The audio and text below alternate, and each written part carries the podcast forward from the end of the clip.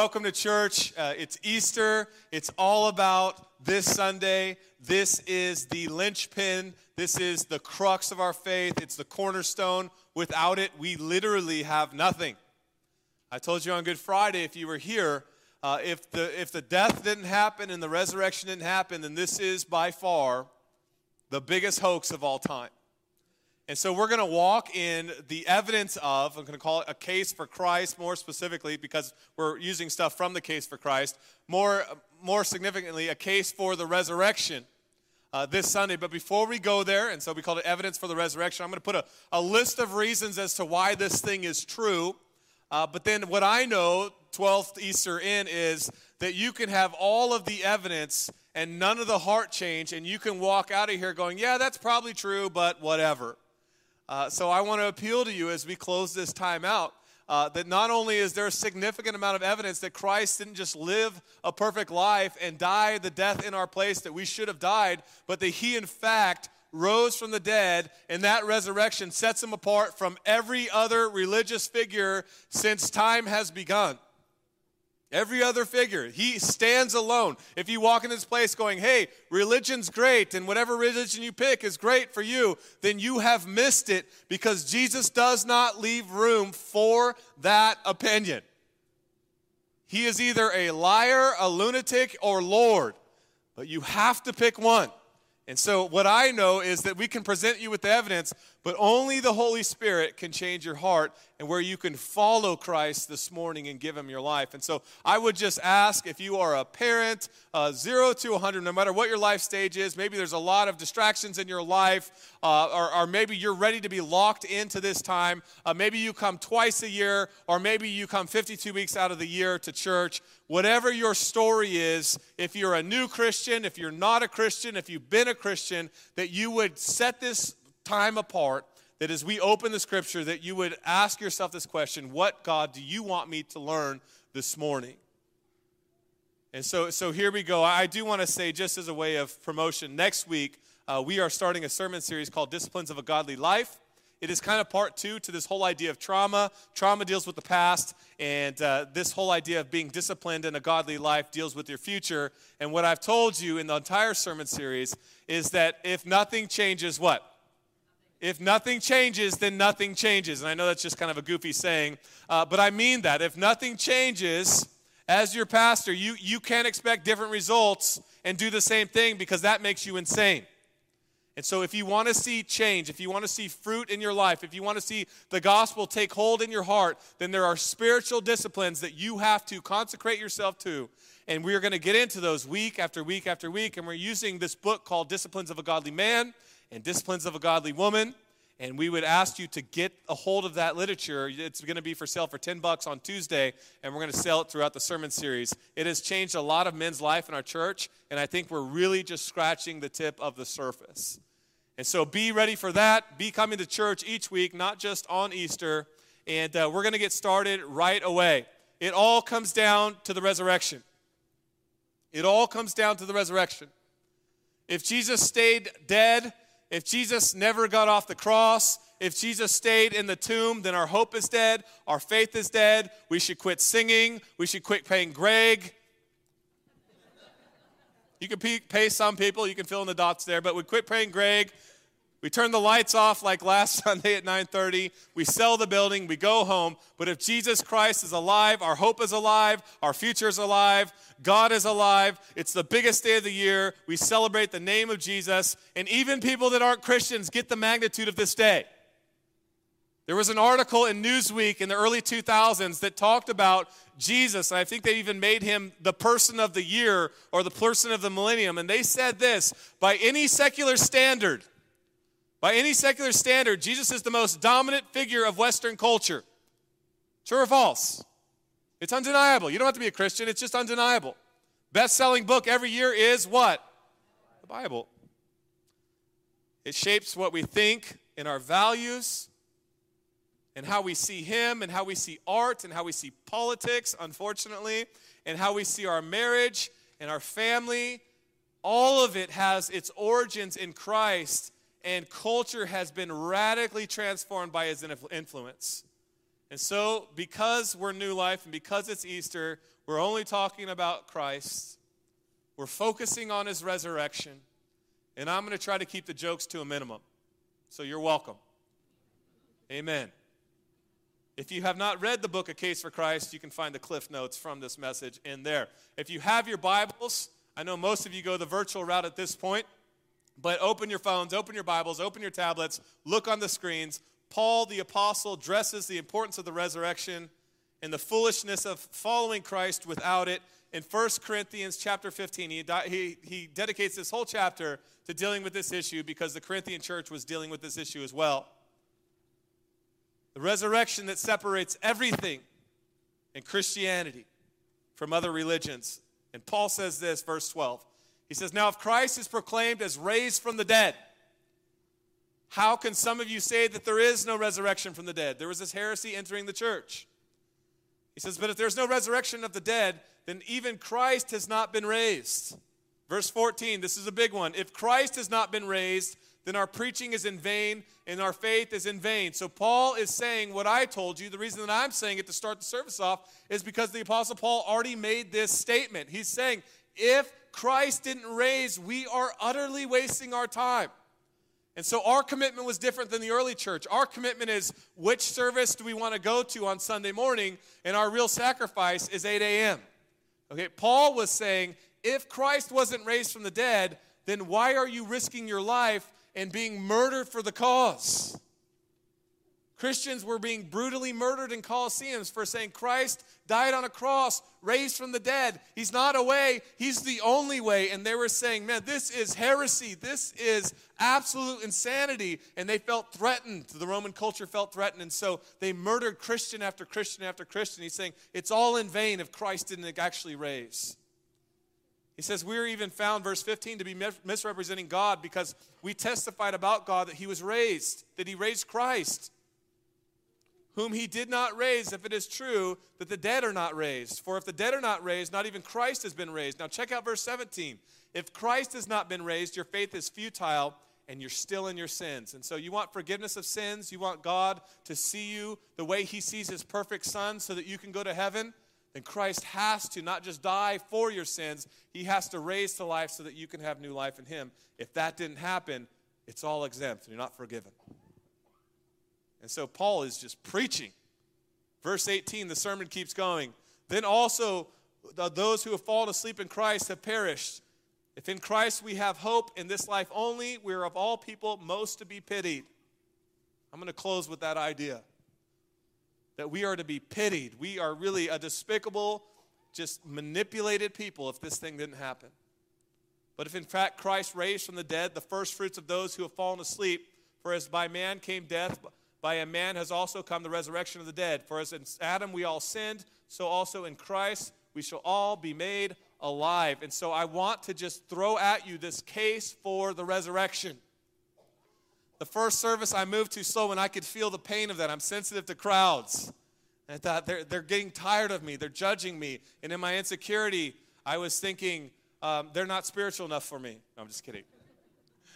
But as I was preaching this, I go, man, you know, I think I think uh, 8 a.m. was like my pilot study. I think I missed it a little bit. I hung out too long on the evidence and not enough on how it transforms us. And so we're going to move faster this service. And I want you to just take these notes. You can take these notes. And if someone you love didn't come to church this morning on Easter and they need to hear the gospel, here's some evidence for this whole thing called Christianity that you can throw at them. How do we know that the resurrection's true? Number one, because Jesus actually died. And if Jesus didn't actually die, there's no such thing as a resurrection. But historically, we know Christ died on a cross. He went to the cross in the most painful of manners. He had a crown of thorn placed on his head. He was so angst about going to this cross that he was sweating blood. That the most sensitive nerve centers in his human body were pierced in his hands and his feet. And he was suffocated on that cross. And history tells us that this is true. And no one really argues the fact that he actually went to the cross. There's just too much evidence that he was laid in a tomb, that an executioner pierced his side to make sure that he was dead, that he was wrapped in 100 pounds of linen in the tomb. And the second thing that's on the screen, and I'm going to I'm going to try to just go with this, that Jesus had a tomb in a well known location. That's significant. If I was going to make this thing up as your cult leader here this morning on this fictitious Easter service because none of this really happened, then I can promise you this I would not place I would not place a narrative in Jesus' tomb where everyone could go to the tomb and see that the tomb was empty. This was a rich guy who had Jesus take his tomb. It was a burial plot that everyone would have known about. There, there was a stone that was put in place. There were Roman guards that were guarding it. This was not ambiguous. Everyone would have known where this tomb was at. Everyone would have known this guy named Joseph who had wealth and status, and Jesus was placed in this, in this verifiable, identifiable location where everyone could have said, that's where Jesus' body should have been. If I'm going to make this up, I don't know about you. If I'm going to make it up, I'm not going to make that tomb verifiable. The third thing is this it sounds misogynistic, but it's important. How many women we got out here on Easter? Statistically, 65% of you are women in church in America on Easter. So this one's for you. Women were the first to see Jesus. And the reason that's significant is women were marginalized and minimized in the culture of Jesus' time. And so they, they couldn't do some things. They couldn't vote, they couldn't own property, they couldn't testify in court. And if you wanted to build this fake religion built on this premise that no one's ever made since or before Jesus, that, that there is a Savior who rose from death and conquered it, then you're going to go with people to verify the narrative. And the people you're going to go with are people that can't be identified or people that could actually testify in open court because they're part of the pitch. And you're not going to choose the most marginalized people in the culture around you. Women couldn't even testify in court. And so it's just odd enough to be true because if you're going to make it up, you would never include this in the narrative. Mary Magdalene, first to see Jesus. And we know her story. She is truly the least of these. And so it's too odd not to be true. Here's another one. I love this one. The disciples went from cowards to courageous. There was post resurrection courage that is significant historically and in Scripture. There's this guy named Peter. He denies Jesus three times. And he hears the rooster crow and he realizes the magnitude of what he's done and he falls down and he feels just disgraced by his actions. And then Christ rises from the dead. Peter no longer fears death because he sees Jesus conquer death. Now he's this figure in scripture and history that we learn about Peter. We learn about his own death because all the disciples were also, besides John, murdered for the cause. Peter has this post resurrection courage in his life where when it's his time to go and he has to either reject Christ or say Christ is who he says he is, and they say, We are going to crucify you like Christ. I don't know if you know history, Catholic Church talks about this a lot. That actually what happens is Peter says, Take me, turn my body around, crucify me upside down, because I'm not worthy to die like my Savior. If he did not see, look at me, if he did not see Christ raised from the dead, why would he do that? If he realized six months in that it was all a hoax and that his person that he followed never rose, I can promise you this he wouldn't be crucified and he wouldn't say, Turn my body upside down. He wouldn't start preaching messages in the book of Acts where he's saying, I've seen Christ dead, I've seen Christ risen, the Holy Spirit can live in you. Jesus changes everything. He would know that it was all a hoax. Peter is evidence of the resurrection, post resurrection courage. How about this one? Jesus doesn't appear to like five people. Paul says he appears to 500 people. Big crowds, small crowds, crowds. He looks at Thomas. He says, Look at the nail scarred hands. Thomas touches them. Thomas says, I believe. He appears to people and it's not hidden. How about this one here? Number six, Jesus' followers. This one's big. Jesus' followers, not just Peter, died for the cause. They died for the cause. There have been people in history that have made outlandish claims about themselves and about what God has told them, all of which have died. Every major world religious leader has died. Jesus stands alone by conquering death. If you lined up Gandhi, Mohammed, Joseph Smith, Buddha, and you said to them, Which one of you claims to be God? Which one of you claims to have the power to rise from death? Look at me when I tell you this. There's a line of religious leaders they all take a step back, and Christ alone takes a step forward in his claim to be the risen Savior who forgives sins. And Christ's followers see this death and they see this resurrection, and they all submit to his authority. And then, besides John, they die for the cause. And what's radical about that is it's not just them, right? Maybe they were so close to Jesus they felt trapped in that narrative. It's not just them. The Holy Spirit comes, thousands of people start getting saved, and then all of a sudden the early church develops, and there's this medical doctor in the second century who is tasked by Romans of going to the arenas where Christians are being slaughtered by animals in, the, in, in these arenas for their faith. And his job, Claudius's job, is to examine the bodies of the post morbid Christians who have died for the cause. And then study everything that's going on in Christianity around him. And he makes this simple statement. He says this He says, For fearlessness of death and the hereafter is something that we witness in them every day. Every day. They're going to the Colosseums and they're not coming back. And this is, this is after the disciples, this is later. They're going to the Colosseums and they're not coming back because they are saying Jesus died and Jesus rose. And if Jesus rose, then I get to rise again too. And so you can take my life. I can have it torn apart by these animals and Colosseums, but it's okay because this is just a short glimpse of the narrative of my life. This is huge testimony as to the validity of Jesus' claim to rise from death. Here's another one. This is interesting. We don't even know where Jesus' tomb is at anymore. Have you ever thought about that? And the reason we don't know where Jesus' tomb is at, you, you can go to Israel and you can find out all sorts of things. You can see this site and you can see that site. Well, where did Jesus uh, get buried? And they're going to look at you and go, and they're going to show you this makeshift tomb and say, well, we don't know, but it looks something like this. And this is a tourism trap at its very heart. If they knew, they would charge you to show you the actual tomb. But the reason we don't know where this tomb is at, the reason it doesn't have a headstone, is because once Christ rose from the dead, no one cared where he's buried because he didn't stay buried. No one cared where the tomb was at because there was no Savior in the tomb. It just challenged us on your own thinking about what you know about the significance of tombs. Famous graves. We make these fa- famous graves like these mile markers that we want to visit, we want to pay homage to, we want to respect. I learned this week from a pastor listening to a sermon on the same topic. He said, if, if Jesus' tomb is empty, then no one cares where his tomb's at. If Jesus' body is still in the tomb, everyone would go there and say, This is where Jesus lies. I mean, my goodness, if we would do this for people like Elvis, did you know that 600,000 people visit Graceland to see the tomb of Elvis every year? then you can rest assured we would do it for Jesus Christ, but no one cares because he's not in the grave. Jesus' followers worshiped him not as a good man, but they worshiped him as God, and they were Jewish, and this was absolutely heretical.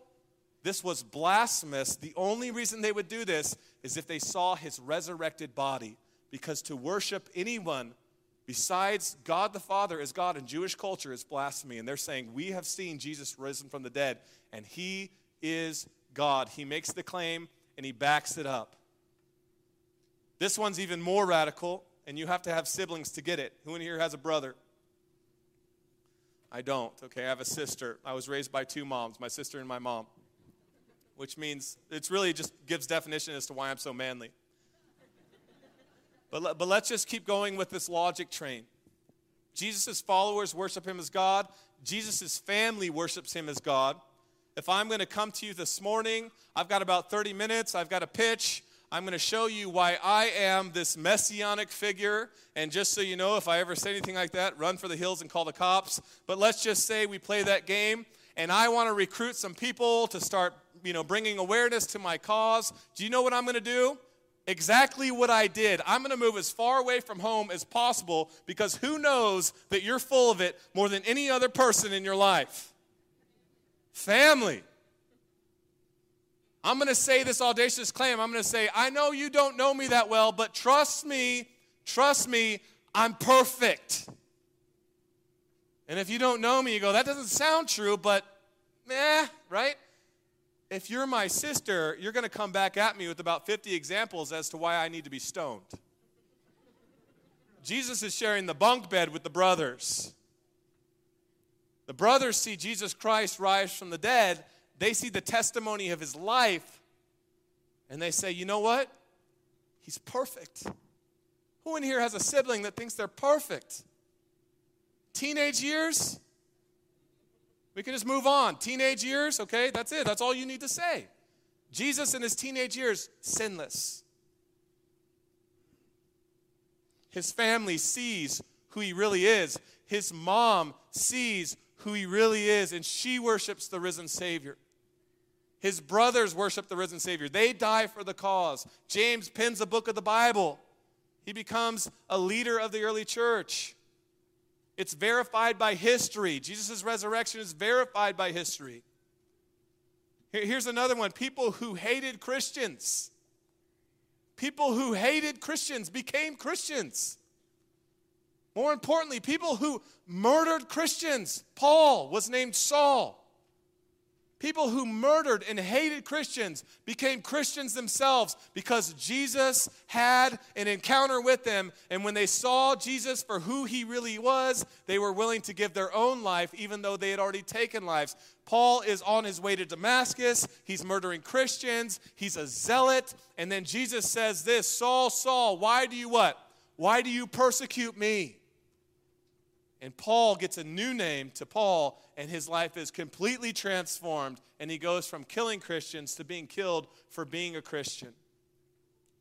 Jesus' resurrection didn't even happen. Like when, when they study this, Jesus' resurrection was recorded a short time after it happened while everyone was still alive. It was verifiable. It wasn't like a few hundred years later someone had a vision and said, There was this Jesus guy and he was God, and no one can prove it all of this stuff in 1 corinthians chapter 15 that i read to you today. This was written just a few years after christ had risen from the dead. The same people were alive in this narrative that were alive when jesus christ was alive. This was all provable stuff. But, but here's the transition in the narrative. Like, I, i'm not a lawyer. I kind of have fantasies of being a lawyer. I told my oldest he should be a lawyer. I just i love the idea of justice and proving your case and so this is kind of a lawyer's case on display. The evidence is mounted, but now 12 years into Easter services, I know this.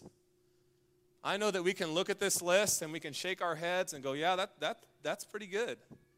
I didn't think he could actually say all that. He's maybe a little smart, but honestly, I just read it from books, so I'm not very, I'm just regurgitating. But you, you look at this evidence and you go, man, you know what? I, I never thought about this or I never thought about that. But he builds a pretty strong case. But, but look at me when I tell you this. I know a lot of you are going to hear this, and I'm not going to see you for another year, and, and honestly, you, you don't really care that much. That's a hard word. You look at it, you go, yeah, that's true. He probably did rise from the dead. He probably did die for my sins. But look at me for just for a second. If you, if you don't come but once in a while, I say, look at me all the time. It's not just today. But, but hear me say this. You're going to agree with everything I said, but it doesn't change your life at all, and you're going to die. Maybe it's tomorrow, maybe it's 50 years from now, and Christ is not going to be your Savior, and He's going to say, Depart from me, I never knew you.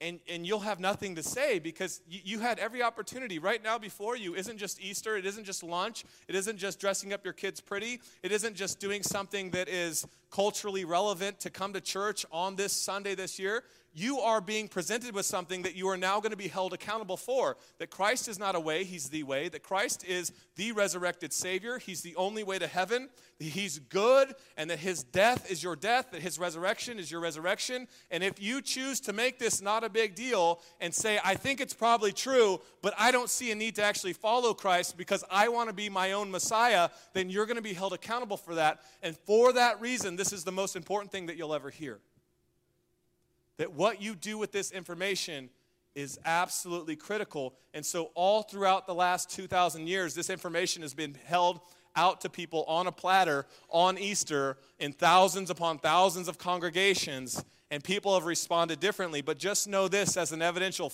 evidential reality of the resurrection that Jesus' church has heard this information and it has stood the test of time that Jesus is still around and Jesus' church is still around, and millions upon millions upon millions of people have, even over a billion people, have formed the largest movement of all time. And the largest movement of all time is the Church of Jesus Christ. It trumps every other movement in the history of the world. It covers more languages, it covers more nations, it covers more cultures than any other movement in the history of the world, and it impacts the global world, it impacts America, it impacts South Dakota, and it has definitely impacted Aberdeen. We are in evidence that Christ really raised. Amen? This church is too weird to not have the Holy Spirit behind it. I'm not weird, but, but you. I mean, everything just kind of, the dominoes all fell. I was, I was reflecting. Easter always makes me reflect. I was in my 20s. I was a youth pastor here. I hit 30. I became the guy that talks to you on a regular basis. And now, year after year after year, we've been presenting the gospel, and I was kind of doing some personal reflection on, on how, how much significance God has chosen to use New Life to have. And I think I've now baptized around seven or 800 people. People, I mean, that's not me. Like anyone could do it, right? I mean, it doesn't, you have to work out a little bit, but I mean, you can get people out of the water. It's not, it's not that. I'm just saying God has chosen to use this church for his glory to present this story. And some people hear it and they go, What's for Easter lunch? And some people hear it, they get a tear in their eye, and their heart is shattered by the gospel. And they say, Jesus Christ, take my life. Take my life. Restore it. Heal me from the inside out. Save my marriage. Save my family. Help me to be a leader. I believe that you went to that cross in my place for my sins. I believe that you're still around. And now God is taking his church by this Son of God who is the most simplistic person in human history, never married, never traveled more than a few hundred miles, never wrote a book, never held office, never had children, physical children of his own. He ministered for three years, died in a world that put him on a cross, and now millions upon millions upon millions upon millions of people have personal testimony. This Jesus Christ at New Life radically transformed my heart. And here's the closer lives are still being changed. What happens in your own heart is between you and Christ this morning, but make no mistake, regardless of that, the Holy Spirit's working, and there will be people in this room who hear the gospel right now, and right now there's like this tug of war that's taking place in your heart. Because it's not the evidence it's the life transformation that you know you desperately need. And so you're hearing about Christ, and your affections are being stirred, and your heart's starting to beat a little faster, and your palms are a little sweaty because you're going, man, this isn't just a religious figure. He's God Himself. He's the Son of God, came down to earth, and He lived a perfect life, died the death I should have died, and He rose from dead, and now I have to do something with it.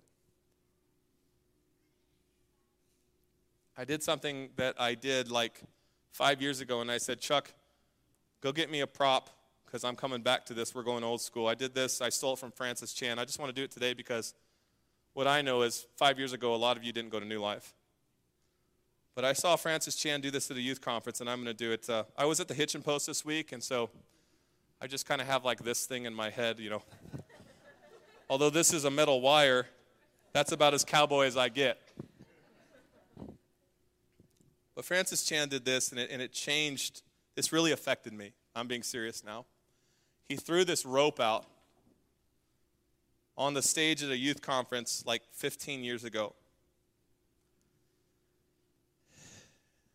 And uh, I didn't throw it out perfectly, but maybe that's God's sovereignty because life's not perfect. And isn't this kind of look what the continuum of life looks like? It's twisting and turning.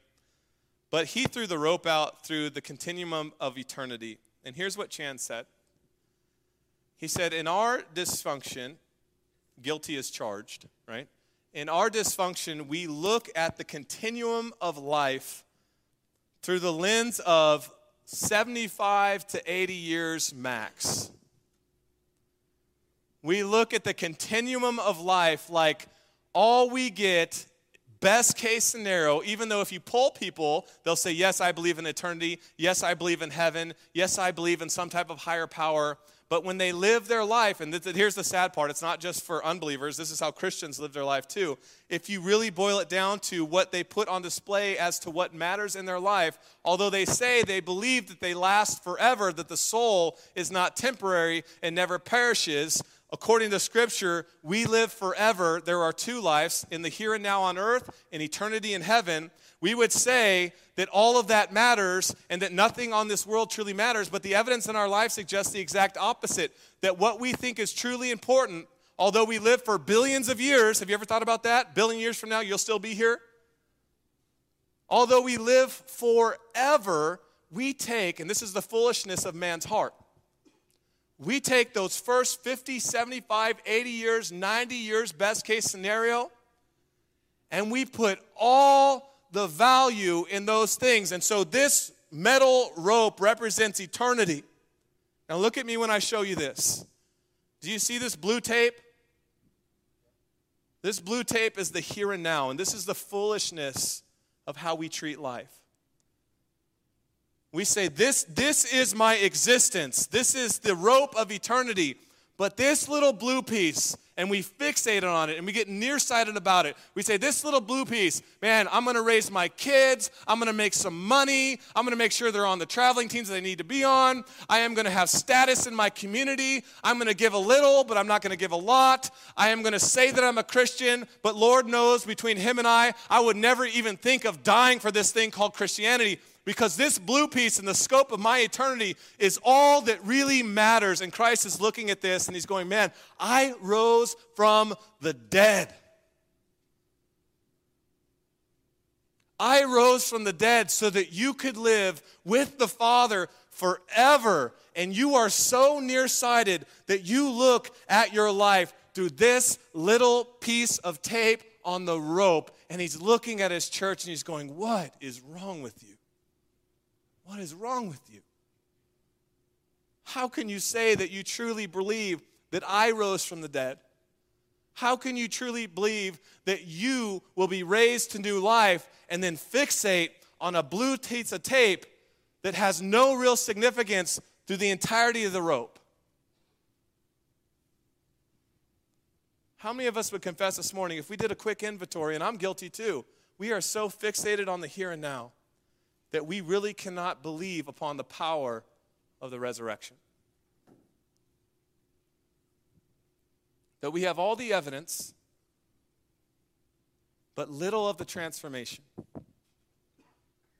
And so, what I'm asking you this morning is where are you at with Christ?